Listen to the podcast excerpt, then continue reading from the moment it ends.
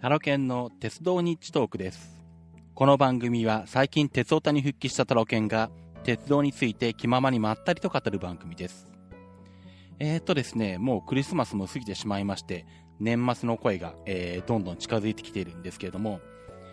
えー、まだですね、えー、11月の前半に行ってきました津軽海峡免下式の東北函館旅行の話がですね、終わってないもんですから、まあ、今回は、えー、その3回目最終回をお送りしたいと思います。まあ、本当言うとですね、あのー、この回は、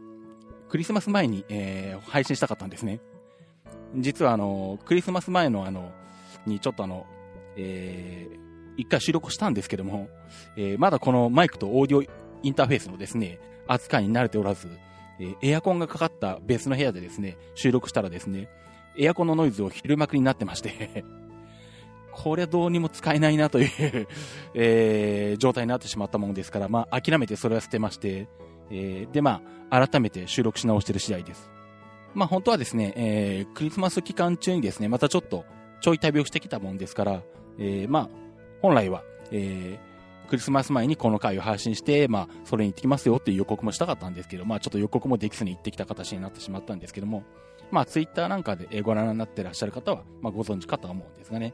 まあ、それについても、うんと、できたら今年中にもう一回配信して、えー、喋りたいなと思ってるんですが、うーん、まあ、微妙なところですね。えー、まあ、なるべく頑張りたいと思います。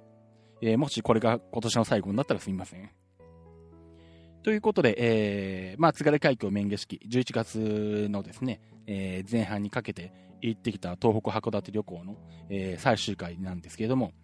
えー、前回お話ししましたようにですね、えー、岩手県の龍泉洞温泉のところに、えー、泊まりまして、で、そこからですね、えー、っと、盛岡まで、えー、JR バス東北のバスで、えー、出ました。まあ、本来であればですね、岩泉線に乗りたいところなんですけども、岩泉線が、えー、去年の土砂崩れで普通の状態のままですね、まだ復旧していないものですから、まあ、この辺は泣く泣くですね、えー、ば、まあ、バスで、え、盛岡出たというところです。で、まあ、バスに乗ってるとですね、途中で岩泉駅前なんかを通ったりとかしてですね、岩泉線の線路なんかもちらっと見えたりするんですけど、あれですね、あの、廃止になってないんだけど、鉄道が通ってないところを、えー、バスで見るというのはですね、あの、かつて、えー、北海道を旅した時にですね、えー、乗りました。四幌線の、えー、なんだ、えっ、と、ぬかびら、えー、十勝三俣間 あれ思い出しますね。まあ、えー、四幌線自体が随分昔に廃止になってしまったんですけど、まあ、昔は、えっ、と、広尾から北の方に路線が伸びてまして、えー、ぬかびらを通って十勝三俣というところまで、えー、伸びてたんですが、えー、ぬかびらから先の、えー、十勝三俣までの間があまりにも乗客が少ないというか、えー、民家が十数軒しかないとかですね そんな状態になって、えー、ぬかびらから先はもう鉄道の運行を取りやめしてバス代行をしてたっていうところがあったんですね。うんです、ですけど、まあ、あの、路線上廃止になってないんで、あくまであの、時刻表上は、えー、まあ、バス代行ということで、えー、まあ、JR のその四幌線が通っているっていう体でですね、乗ってまして、まあ、えー、普通の切符で、えー、JR の、まあ、国鉄か当時は、国鉄のあの、切符でその代行バスにず、えー、乗れたっていうですね、超ローカル線があったんですけども、まあ、あれをふと思い出しましたね。で、まあ、えー、まあそんな感じで岩泉線を横目に見ながらですね、盛岡まで出まして、で、盛岡からですね、えー、東北新幹線に乗りまして、えー、八戸まで向かいまして、えー、十和田観光電鉄に向かったんですが、めえー、まあ、えー、配線に乗ったんですけど、まあ前からお話しているように、え、フルムーン夫婦グリーンパスなんで、まあグリーン車に乗ったわけですね。えー、で、ここでも、えー、前にもちょっとお話ししましたように、えー、と、まずおしぼりが出まして、で、さらにフリードリンクで、えー、何が、えー、いいですかということですね。まあ、ウーロン茶だとかコーヒーだとか、えー、そういったものが、まあ、飲めるということで。まあ、えー、帰りも同じように八戸から盛岡まで、えー、早手のグリーンに乗ったんですけど、まあ、その時も出ましたんで、えー、まあ、本当に毎回、えー、おしぼりと、えー、フリードリンクが出るというですね、まあ、サービスですね、驚きましたね。で、えっ、ー、と、八戸から、えー、青い森鉄道に乗り換えまして、三沢まで出まして、で、まあ、三沢から十和田観光電鉄に乗ったんですけれども、えっ、と、三沢でちょっと待ち時間があったんですね。で、まあ、せっかくなんで、えー、一部では有名な三沢駅前の気楽亭という食堂に行ってきまして。えー、まあこの気楽亭という店ですね、何が有名なのかというと、えー、まず三沢駅前には、えー、何かを食べれるところがこの店一軒しかないっていうのが有名なのとですね。あとあの、まあ三沢市の、えー、三沢市というか三沢近辺の B 級グルメとして、えー、バラに、えー、バラ焼きっていうのがあるんですね。まあバラ肉を、まあ、炒めた、焼いた、えっ、と、まあ、焼肉、焼肉みたいな感じのやつなんですけど、まあ結構玉ねぎが多かったりするんですが、まあこの気楽亭のまあバラ焼き定食っていうのが有名なんで、まあせっかくなんで、えー、ちょっと食べてきまして。まあちょっと肉が硬かったりしたんですけど、まあなかなか味はいいかと思いますね。まあ、えー、ね、B 級グルメお好きな方は、三沢にいらっしゃったら、えー、入っていただいてはいかがかと思います。で、まあ、気楽亭で、まあ、バラ焼き定食を食べた後、えー、十和田観光電鉄に乗ってきました。えっ、とですね、まあ、本当を言うとですね、えー、十和田観光の3400型に乗りたかったんですけども、まあ今は、えー、通常は運行してないんですね。まあ3400型っていうのは、えー、結構昔からある、えー、赤とクリームの車両なんですが、まあ子供の頃に見た、えっ、ー、と、私鉄図鑑で、えこの車両が出てましてですね、十和田観光電鉄っていうとこの車両のイメージが強いんで、まあ自分的にはこういうの乗りたかったんですけど、まあ、えー、通常は車庫に止まってる状態なんで、まあ、えー、7700か、7700系かな。まあ、その元東急の車両が、えー、来まして、それで往復してきました。え途中駅で、まあ、ちらっと見ることはできましたけどね、写真は撮れたかな撮れなかったんだったかな。うん。まあ、車内からなんでなかなか難しかったですね。で、まあ、十和田観光電鉄なんですけど、まあ、本当にのんびりしたね、ローカル線という感じでですね、えー、ガタガタと走ってる感じで、えー、非常に、えー、いい感じですね。で、途中ですね、ふるさとという駅がありまして、まあ、あの、まさにあの、古いに里という書く、えー、ふるさと駅なんですね。なかなかこの駅いいなと思ってですね。まあ、えー、ありそうでない駅ですね。まあ、えー、そのふるさと駅を通り過ぎつつですね、えー、終点の十和田市まで行ってきました。えー、十和田市の駅舎ですね、まあ、駅ビルになってるんですけど、元はスーパーが入ってたりとか、あとはいろんなテナントが入ってたりとかしていたようなんですが、もうかなり閑散としていて、テナントももうほとんど入ってない状態で、うん、まあやっぱり錆びれてしまってますね。まあ、バスも発着するんで、まあ、特にで、東京へ行く夜行バスとかも発着するんで、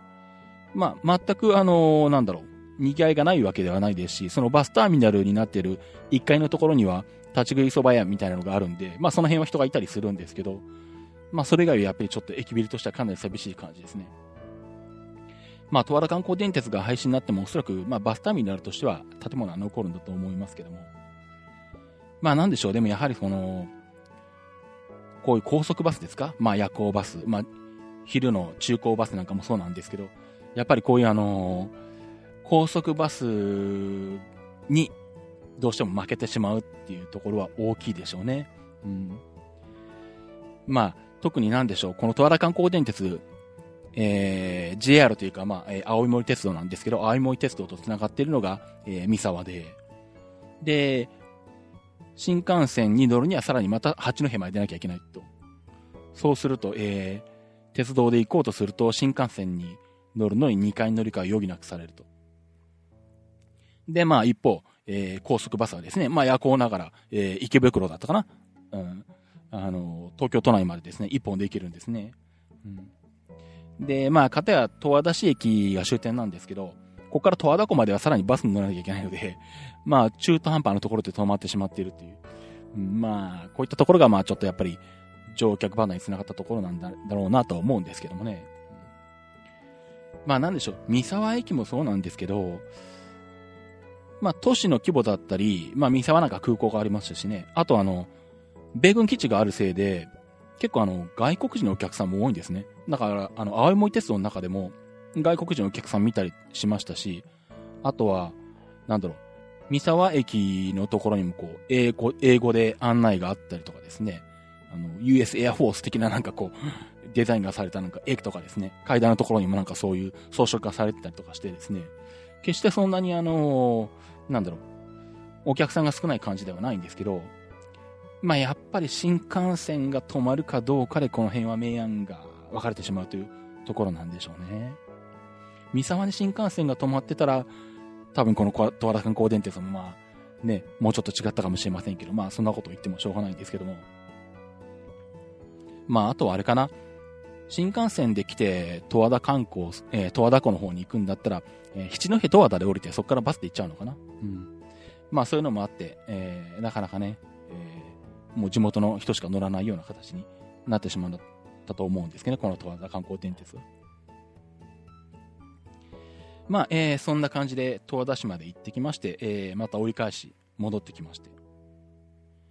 で、まあ、同じようにですね、青森鉄道で八戸まで戻ってきて、えー、また、えー、早手に乗りましてですね、盛岡まで戻ってきました。で、その後はですね、えー、っと、秋田新幹線に乗りまして、えー、大曲まで出ました。確かこの秋田新幹線の小町のグリーン車でも、おしぼりは出たと思うし、フリードリンクは出なかったのかな？どうだっけ？ちょっと覚えてないんですけど、うん、ただとにかくおしぼりは必ず出た記憶があるんですね。ねまあ、えー、ちなみにその秋田新幹線。まあ、あの、ご存知の方はご存知かと思いますけど、在来線の田沢湖線を、線路の幅を広げて、新幹線から車両が直通できるようにし,、えー、したミニ新幹線なもんですから、まあ、いや、言ってみれば、なんちゃって新幹線なんですよね。あの、うちの奥さん曰く乗り心地が良くないと、新幹線としては。まあさすがにね、線形もそんなに良くないでしょうし、まあ単線で、えー、行き違いもあったりとかするんで、その辺はしょうがないとは思うんですけどもね。まあ、えー、そんなで、えー、大曲まで、えー、小町で行きまして、で、そこから大本線の普通に乗り換えてですね、えー、横手まで行きまして、えー、その日は横手で泊まりました。で、まあ、えー、まあ、津軽海峡免許式というだけあって、まあ、えー、麺を食べるというのが一つのテーマでもあるので、この、今回の旅はですね、えー、まあ、えー、横手焼きそばですか？えー、それを、えー、いくつか、えー、店を回って食べても来ました。で、翌日ですね、えー、さらに、えー、大本線でちょっと南に向かいまして、湯沢という駅まで行きまして、で、そこからバスに乗ってですね、えー、稲庭町まで行ってきました。えー、これもですね、えー、鉄道ではなく、えー、どちらかというと食の方の、えー、えー、が目的になってまして、えー、稲庭うどんの発祥の地ですね。えー、まあ、稲庭うどんで Google で検索するとですね、あの、佐藤洋介商店っていうのが一番上に出てくるんですけども、まあ、これのあの、総本店が稲庭町というところにありまして、これが、えっ、ー、と、大本線の湯沢からバスで20分くらいかな？のところにあるんですね。うん、まあ、せっかくなんでそこまで行って食べておこうということでですね、稲庭うどんを食べてきたんですが、なんだろう、あのー、非常に喉越しが良くてですね、まあ、稲庭うどんってあの、普通のうどんよりかなり細くて、もうどっちかというと冷麦なんじゃないかっていうぐらい細いんですけど、うん。まあ、結構あの、なんだ、居酒屋さんとかでも出してるところもあって、うちの近所の居酒屋にもあったりするんで、稲庭うどんと名が付くものはこれまでも食べたことはあったんですが、やっぱりなんでしょう、この本場の、えー、佐藤洋介商店さんの稲庭うどんは、喉越しが良くてですね、なかなか美味しかったですね。あの、うちの奥さん実はうどんが嫌いで普段食べないんですけど、あのー、このうどんはうまいって言ってましたね。なんでまあ、うどんが嫌いな人でも美味しく食べれるぐらいですんで、まあ、お土産で買ってきて知り合いに多少配ったりもしたんですが、なかなか美味しいという評判でしたね。まあ、別にあの、佐藤洋介商店さんから何かもらってるわけじゃないんで、あの、別に宣伝する必要はないんですけど、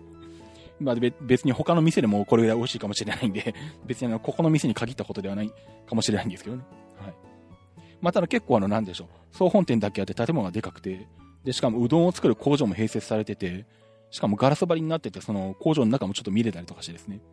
うん。なかなかあの、面白かったですけどね。うん。で、お土産売り場もあったりして。で、まあ、ね、駅からだと遠いんで、まあ、ほとんどの方は車で来たりとかしてるみたいなんですけど、うん。まあ、結構、並んでたりとかしてですね、うん。かなりお客さんは多かったですね。店もかなり広いですね。あの、普通のうどん屋ってレベルじゃない、あの、大きめのファミレスぐらいの、あの、広さがあるようなところでしたんで。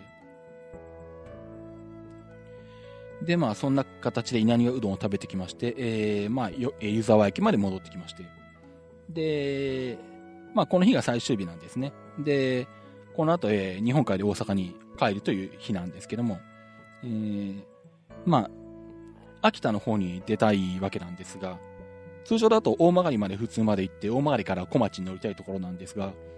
この時、まあ、この時間たまたまあの乗り継ぎできる小町がなくてですね、えー、普通列車で秋田まで出ました。まあ、結構そうそう時間かかるんですけど。まあ、あのー、なんでしょう。まあ、良かったのは、えー、普通列車なんで、えー、かぶりつきができるというところで で、せっかくなので、あのー、神宮寺峰吉川間にある、えー、三世球場区間ですね。えー、これを iPhone で動画に撮ってきました。YouTube にアップしてあります。えー、この神宮寺峰吉川間の三線機場区間って何なのかっていうと、まあ、えっ、ー、と、この秋田新幹線、えー、まあ、えー、正確には路線で言えば大本線なんですけど、この大曲と秋田の間は、えー、新幹線車両が通れるように、えー、標準機の1435ミリの線路と、あとは、えー、通常の大本線の車両が通れるように、えー、狂気の1067ミリの線路と、2本並んで引いてあるんですね。でも線路が2本並んでるんですけど、それぞれ、えー、幅が違うので、えー、それぞれが単線なんですね。なんでなんだ、えー、単線並列っていうのかな、うん、という状態で、それぞれが、えー、っと、上りも下りも走るっていう状態になってるんですね。で、ただまあ、どうしても、あの、行き違い、交換っていうのが発生するんで、えー、まあ、あの、大本線の普通列車の方は駅のたびにこう交換設備があったりとかして、まあ普通にあのそこで交換するんですけど、秋田新幹線の方は、あのー、まあ新幹線の駅はないんですけど、えー、神宮寺という駅から峰吉川の間が伏線になってるんですね。で、そうするとじゃあ、えっ、ー、と、その伏線になってる区間は、新幹線の上り下りと、それから在来線の、えー、単線と3本線路があるのかというと、そういうわけではなくて、あの、在来線の虎に走ってる新幹線からこう、ポイントがこう、在来線の方にこう、や、ポイントで分かれて線路がやってきてですね、在来線のところにこう、重なるようにしてこうですね、交わってですね、その区間だけ在来線の方が3線基準になって、1435ミリと1067ミリと両方走る状態になるんですね。まあ、線路が3本ある状態になるわけです。うん、まあ、そこが、あのー、まあ、線路が好きな私としてはですね、注目ポイントになってきまして。まあ、えー、で、新幹線に乗ってると、あの、全面展望って見れないもんですから、まあ、せっかく普通列車なんで、ここを撮ったばかりにですね、えー、ちょうどその区間を動画に収めてきた次第です。まあ、また、あの、鉄道日トークのホームページに動画を貼っておきますんで、あの、よろしかったら見ていただければと思います。まあ、あとなんでしょう、ついでに言ってきますと、あの、たまにですね、気が向いた時に撮った鉄道の動画なんかを YouTube にアップしてあるんで、まあ、これまでも何個か、えー、いくつかアップしてあるんですね。うん。ですね、まあ、その動画から YouTube ページに行っていただくと、あの、私、タロケンの YouTube のアカウントがあると思いますんで、あの、まあ、もし気が向いた方がいらっしゃったら、あれはなんだ、チャンネル登録っていうのかなうん。していただければ、あの、私が何かしら動画を追加すると自動的に通知が来たりすると思います。まあ、たまにあの、鉄道じゃないことも載せるかもしれませんけど、その辺はご了承ください。確か昔撮ったあの、なんだ、音楽の動画とかも載ってるから まあちょっとそんなの混じってますけどね。はい、で、まあそんな感じでのんびりと普通列車で秋田まで到着しまして、えー、秋田に着いたのが5時頃なんですが、ここで、えー、寝台特急日本海を待っていると、かなり時間があるんですね。何時間あるんだ ?5 時間ぐらいあるのか さすがに秋田でやる、そんなにやることもないですし、まあ夜なんで えー、せっかくなんでやっぱり何か食べようということで食べてばっかりだろうって話なんですけど、えっとですね、青森の方に向かった途中にある大館大館というところにあるんですが、えー、比内地鶏の、えー、本場のお店っていうのがあるんですね。まあ、えー、まあ、大館は、まあ、えー、元比内町っていうところがあるのかな？うん。まあ、今合併して大館市かなんかなったのかな？らしいんですけど、うん。まあ、そこの、えー、っと、地元、比内町でで育てられてる、まあ、地鶏、鶏ですね。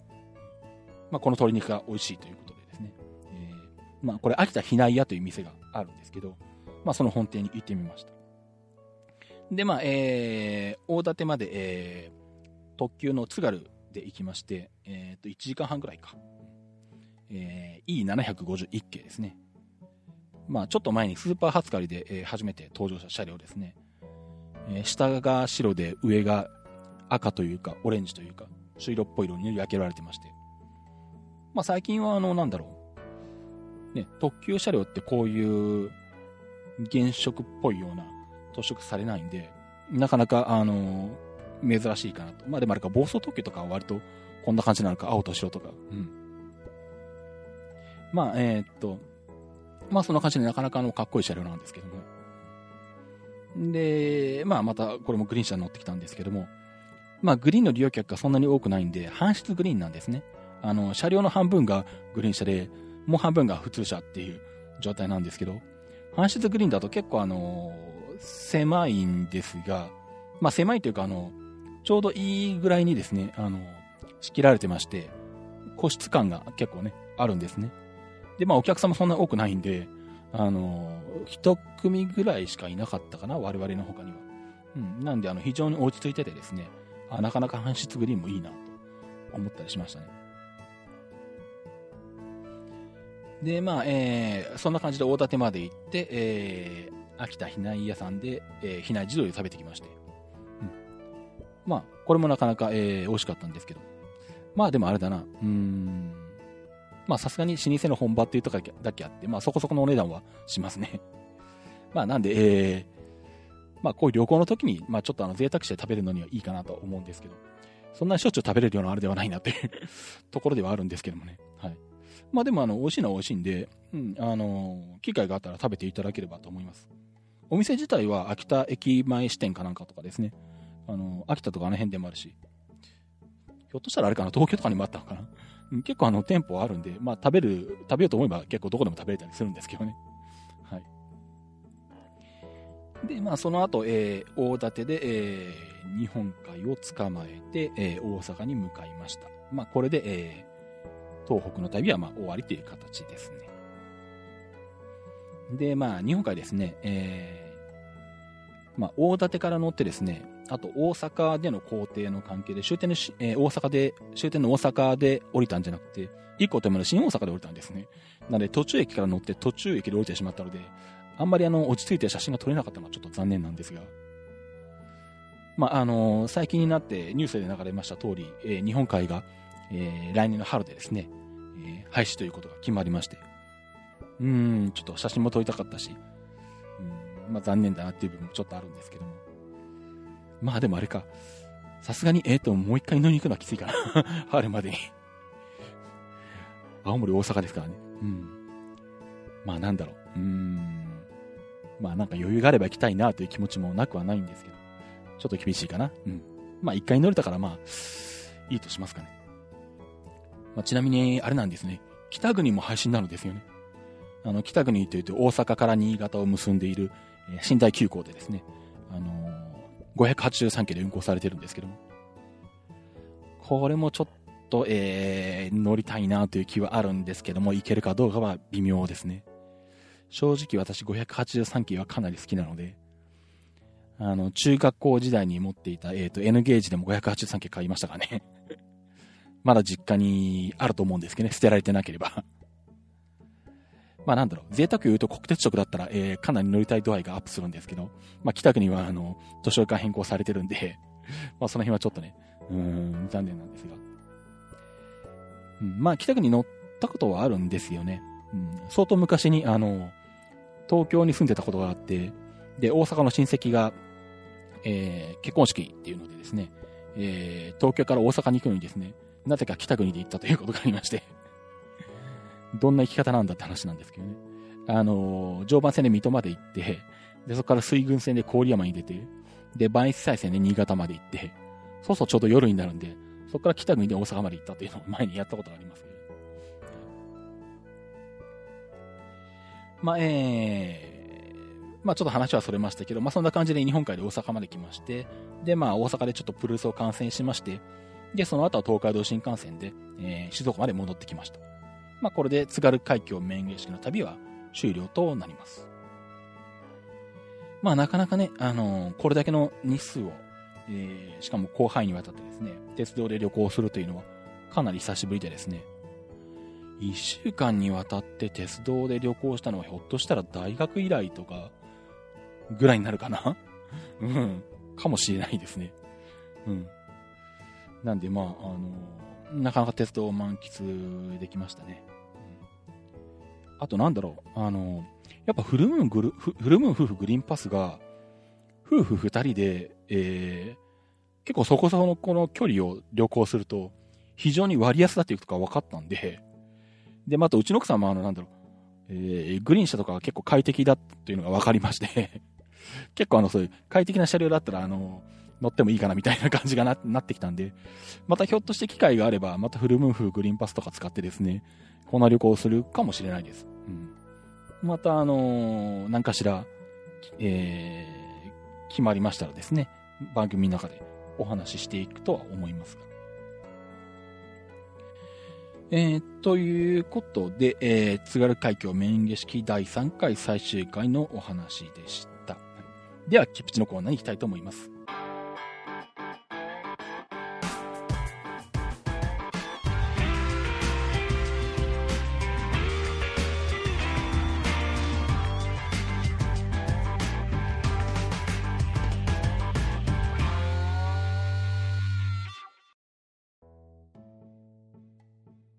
切符の知識、切符値です。このコーナーは切符のルールを知らなかったばかりに損をしてしまうことがないよう、正規の方法でお得に鉄道に乗っていただくためのコーナーです。えー、今回はですね、えー、前回に引き続きまして、えー、東北新幹線絡みの、え、お話ということで、山形新幹線の特急料金のことをお話したいと思います。山形新幹線ですね。前回お話した秋田新幹線と同じようなミニ新幹線なもんですから、えー、まあ、似たような部分が、えー、多いんですが、えー、まず基本的な特急料金はですね、えー、料金表がありますんで、その料金表に従います。で、山形新幹線の中だけですね、まあ、要、えー、在来線に当たる部分だけですね、福島から新庄の間だけ、えー、を乗る場合は、秋田新幹線と同じように在来線の A 特急料金が適用されます。まあ、料金表を見ていただいても、えー、この A, 料 A 特急料金に従った、えー、料金が記載されています。で、まあ、えー、またあと、えー、秋田新幹線と、えー、同じようにですね、あの東北新幹線区間と、えー、山形新幹線区間を、えー、グリーン車で、えー、通して乗る場合は、えー、グリーン料金に関しては、えー、両方の距離を合計した、えー、キロ数に対するグリーン料金で、まあ、えー、計算する、まあ、要は投資計算をするという形になっていますね。で、えー、秋田新幹線と違うのはですね、えー、秋田新幹線は、えー、全車指定席、もしくはグリーン車しかないので、自由席の設定がないもんですから、あの、前回もお話したように、えー、特定特急券、えー、まあ、立ち席特急券で、えー、指定席に着席できるという特例があるんですけど、山形新幹線に関しては、えー、自由席が普通に繋がってますんで、え、そういった特例はないです。ですんで、え、まあ、普通に自由席特急券を買って自由席に座るという形のみになります。で、山形新幹線の場合はですね、え、っと、一個独特な特例がありまして、え、山形で乗りで乗り継ぎする場合の特例っていうのがあるんですね。え、っと、東北新幹線、まあ、もしくは山形新幹線の駅から、えー、乗ってきて、えー、山形で、えー、別の列車に乗り換える場合、えー、これは、えーまあ、通常の新幹線内の乗り換えと同じように、えー、投資の特急券で乗り換えができるという特例があります。まあ、これはあのー、秋田新幹線と違って、山形新幹線は、えー、途中で止まるまあ、要は山形駅と新庄駅と2種類あるんですね。うん。秋田新幹線は全部や、あのー、秋田駅になってるんで、途中で終点になる列車がないんで、こういう特例はないんですけど、山形新幹線の場合は山形駅と新庄駅っていうのがあって、で、まあ特になんでしょう。あの、山形と福島の間は結構駅数が多いんですけど、通過する駅、列車によって通過する駅もあったりしてですね、あの、場合によっては、えー、なんだ、例えば、えっ、と、高畑とか、えっ、と、なんだ。赤湯とかもそうかな。まあ赤湯はほとんど止まるかな。うん。まあそういったあの、山形新幹線の駅なんだけど、えっ、と、例えば新庄駅、次の新庄駅は通過するとかいう駅から、えー、新庄に来た場合は、とりあえず、その駅に停車する山形駅に乗って、で、山形で降りて、新庄駅に乗り換えるということをやらざるを得ないケースが発生するわけですね。まあ、そのために作られた特例で、えー、まあ、山形で、えー、改札を出ないで、えー新えー、山形新幹線を乗り継ぐ場合は、えー、1枚の当初の特急券で乗り換えできますよという、えー、そういった特例があります。でですね、えー、っと、まあこれ本来は、えー、っと、次回にお話しする、えー、ところなんですけど、まあ実は山形行ってきまして、山形新幹線乗ってきたんですけど、あの、山形駅、山形駅ってあれなんですね。あの、新幹線改札がちゃんとあるんですね。うん。あの、まあなんだろう。普通そのミニ新幹線の駅って新幹線改札はないんで、大まかりとかもなかったんで、ないもんだと思ってたんですけど、ちゃんとあの、山形はありましたね。うん。なんでまあ、あの、明確にそのなんでしょう。えー、新幹線改札ないっていうのが存在するんで、まあ、あの、まあこういった特例っていうのもまあ適用しやすいと思うんですけどね。はい、まあちなみにあの、なんでしょう。えー、おそらくこの新幹線改札口を作ったせいでやろうというデメリットもあったんで、えその辺に関してはまた次回お話ししたいと思うんですが。まあそんな形でですね、えー、っと、山形での、えー、乗り継ぎは、えー、1枚の、えー、特許権で乗り継ぎできるよという特例が、えー、存在しますね。まあこれは、えー、山形新幹線独特のルールになりますね。えー、といったところかな、それぐらいですね。はい。ということで、えー、今回の切符地のコーナーは山形新幹線の特急料金についてでした。では、エンディングに行きたいと思います。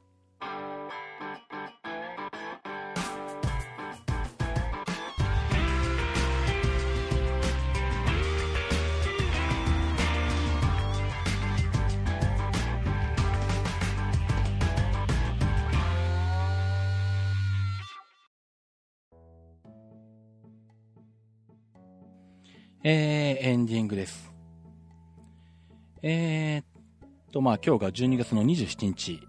もう、えー、世間はおそらく、えー、年末年始モードだと思うんですけども、えー、まあ私、えー、っと、シズマックっていう、まあ、えー、Mac 中心にした、えー、出張サポートとか修理とかデータ復旧とかの仕事をしてるんですが、えー、まあちょっと宣伝させてもらいますと、えー、シズマックの方はですね、特に年末年始の休みはありませんので、えー、お客さんの依頼があればですね、えー、1月1日でも出張設定とかお伺いしますんで。えっと、っていうかあの、なんだ、この時期正直あの、なんだ、仕事が減るんで仕事くださいっていう感じがあるんですが。あのー、なんだろう、えー、っと、まあ、さすがに静岡県内ぐらいしかお伺いできないと思うんですけど、例えばなんでしょう、えー、東京とかどこか別の場所にお住まいのリスナーさんでですね、あの、実家の両親が静岡に住んでてですね、えー、年賀状を送ろうとして両親がパソコンがあの動かなくなって困ってるとかですね。あの、ぶっちゃけ Windows とかでも全然構わないので。はい。あとなんだ、えー、っと、静岡の実家に、えー、っと、孫たちが遊びに来るんだけど、えー、その時に何、えっと、持ってきたゲーム機を無線 LAN 設定してほしいとか、してほしいとかですね。そんなでも全然 OK で、パソコン全般、ネットワーク関係全般、一通り何でもやりますんで。もしあの、なんか、えー、ご要望がありましたらですね、あの、静岡のホームページからとかですね、あとあの、まあ、ツイッター系でもいいですし、あの、まあ、何かしら私に連絡をいただければ あの、お話を伺いさせていただいてお伺いさせていただきますので、えー、できましたらよろしくお願いします。えー、まあ、そんな私、タロケンですね、えー、っと、まあ、タロケンとしてのツイッターアカウントというのがありまして、えー、アットマークタロケントークになります。アットマーク TAROKEN TALK えー、で、鉄道ニッチトークのハッシュタグというのがありまして、えー、シャープ train NT になります。シャープ TRAINNT。えー、ちなみにシズマックの、えー、ツイッターアカウントっていうのもありまして、アットマークシズマックになっています。アットマーク SHIZUMAC。まあ、あとあの、シズマックでググってもらえばホームページも出てくると思います。まあ、えー、っと、まあ、正確にはシズがひらがなで、マックは MAC なんですけど、まあ、えー、最近の Google は優秀ですんで、えー、全部ひらがなとか全部カタカナとかでも多分出るんじゃないかな。はい。まあ、あとあの、ね、鉄道日トークのホームページからもリンク貼ってありますんで、あのー、何かしらたどり着けると思います。あと、えー、まあ、この番組以外にですね、プロレス日トークですとか、あとあの、IT デジタル系の IT マイティという番組ですとか、えー、他にも番組やってますんで、まあ、えー、正月お暇な時ですね、よろしかったら、えー、聞いていただければと思います。ということで、えー、っと、ひょっとするとこれが最後になるかもしれないね、今年。ですので、一応、まあ、えー、念のために今回ご挨拶しておきます。えー、今年1年お聞きいただきまして、えー、誠にありがとうございました。えー、来年以降も、まあ、えー、マイペースで続けていきたいと思いますので、あの、よろしかったらですね、え、お付き合いいただければと思います。ということで、えー、まあ、ひょっとして、えー、もう一回あるかもしれませんけど、えー、一応、えー、なんだ、えー、来年またお会いしましょうと、えー、言っておきます。はい。えー、ということで、鉄道日トークでした。それではまた。